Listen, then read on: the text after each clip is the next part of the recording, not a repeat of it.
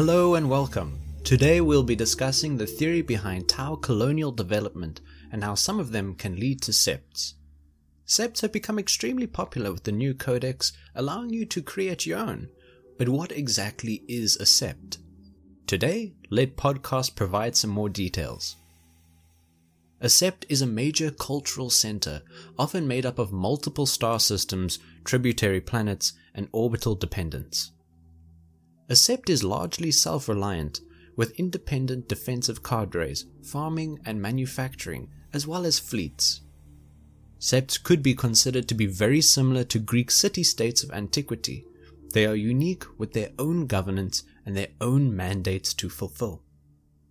Due to the fact that the Tau have slower than average warp travel and lack convenient faster than light communications, a sept's independence and self-reliance is unlike major human systems in the Imperium, which require a constant supply of goods to keep their populations fed, and has led to such extremes as organized cannibalism to supplement their shortcomings.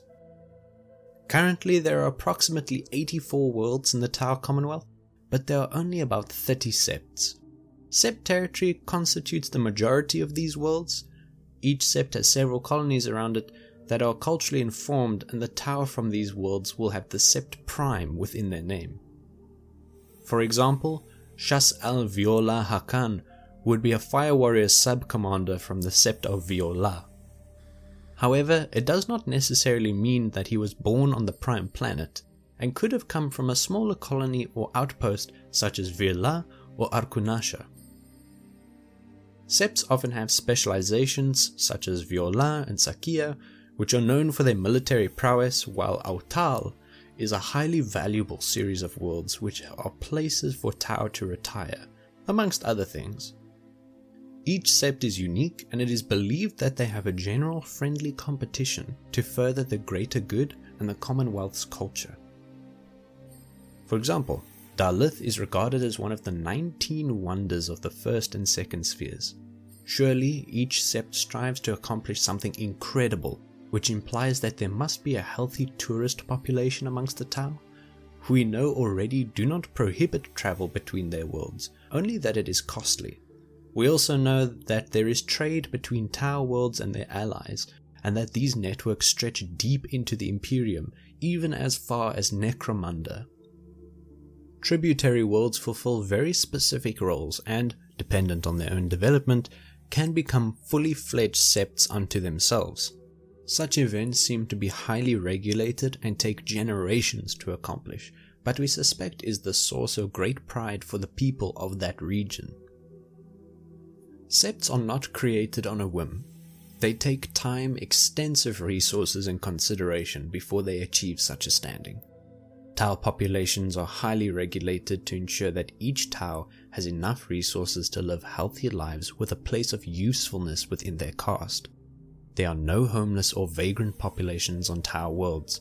When the Tau choose to colonize, it is done at a steady and careful pace except for during the spheres of expansion when the entire Commonwealth works together to push the boundaries of the Empire. As best we can tell, there are five phases for Tau worlds. Much like the rank progression in the castes, worlds won't necessarily become full septs if it is not deemed that it is the best choice for the region. The initial phases consist of outposts, which have a functional population with rudimentary buildings making up the most basic colony. These can be of a singular or a combination of castes. Outposts seem to be integral to the Tau method of communication in that they form an important part of the messenger network, the means of which the Tau spread information, just like the Pony Express. In short, the Tau communicate via a large scale game of telephone, where messages are ferried from one outpost to the next until it reaches its final destination. Eventually, an outpost can develop into a settlement, which has a larger community, most likely in the hundreds. Worlds can have multiple settlements, and it appears that at this point there might be auxiliaries present. After all, Vespid and Kroot both have colonization rights alongside the Tau. It is worth noting that settlements don't necessarily have all castes represented. The most common of these are air caste installations, but also earth caste mining operations. Once all castes are present, with the possible exception of the ethereal caste, can an area be designated as a colony. With a growing population and key facilities that can include defensive orbitals, colonies can exist for generations or even centuries, consistently developing their facilities and propagating outposts and settlements in close proximity. Colonies like Cronus from Dawn of War Dark Crusade had a sizable Tau population that was settled during Farsight's reclamation. The planet already had a human civilization which the Tau had close relations with until the arrival of imperial authorities somewhat at the end of the 41st millennium. What's interesting is that this colony, and several others, existed for centuries without ethereal visitation and without consistent contact with the greater Tau civilization, yet they continued to follow the tenets of the greater good and have no recorded conflicts with nearby humans. Given enough time and colonization efforts, can a world then be designated as a major world? These seem to be the most important planets before Sept Prime worlds. These are worlds like Atari Vo, which had billions of Tau and dozens of cities across the surface of the planet. Sha'draig is another example, once a shining planet that had vast facilities and a substantial fleet and armies before Hive Fleet Gorgon consumed it. These planets would seem to have their own budding cultures, but it is unclear how exactly they become sept primes. Perhaps each is unique. We know that the Fi'rios sept in the third sphere became a lengthy campaign led by Commander Kais to defeat the Orks. Perhaps it was an honor by the caste leadership to give it the title of Sept during that decade of expansion. Furio shares this trait with the Sept of Tash'var secured by Puretide. Meanwhile, worlds like Taun the first sept took many generations to secure with lesser worlds and countless outposts before it was ever given the title.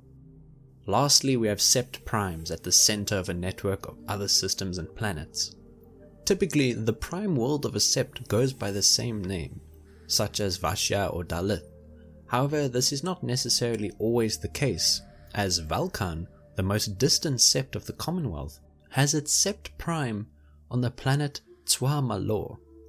The only thing in common with the septs is that they are based around terrestrial planets, at least as of this recording. Despite the fact that the Tau have the ability to create vast mountain sized orbital cities in space that the air caste exclusively reside in, the Sept Prime is always a world. The latest Tau Codex offers players the intriguing notion of creating one's own sept. Your sept can be so much more than a cadre from a single world. Instead, we would hope that should you consider creating your own sept, that you do so from the perspective of many worlds, outposts, and colonies. The culturalisms that allowed it to achieve septhood are a fantastic opportunity to create an intriguing narrative. For example, Fi'rios was won only after a bitter war against a green skinned warlord whose fire warriors were led by Shas-O Kais himself. Honoring this sacrifice, these Tau earned their sept's uniqueness very quickly and at a great cost. By contrast, our Tau took many hundreds of years, its borders expanding from close to the Commonwealth center and outward to the edges of the Perdus Rift. Consider all aspects of a sept, much as one might create a Space Marine chapter unique rituals, esteemed battle schools, and technology that are, for one reason or another, specific to your sept. Our recommendation is just that you think big and that you get invested in your own details for your sept. Finally, and most importantly, I hope that you enjoyed your time listening and may your septs be a mighty paragon of the greater good. From all of us at Podcast, Kovash Tauva.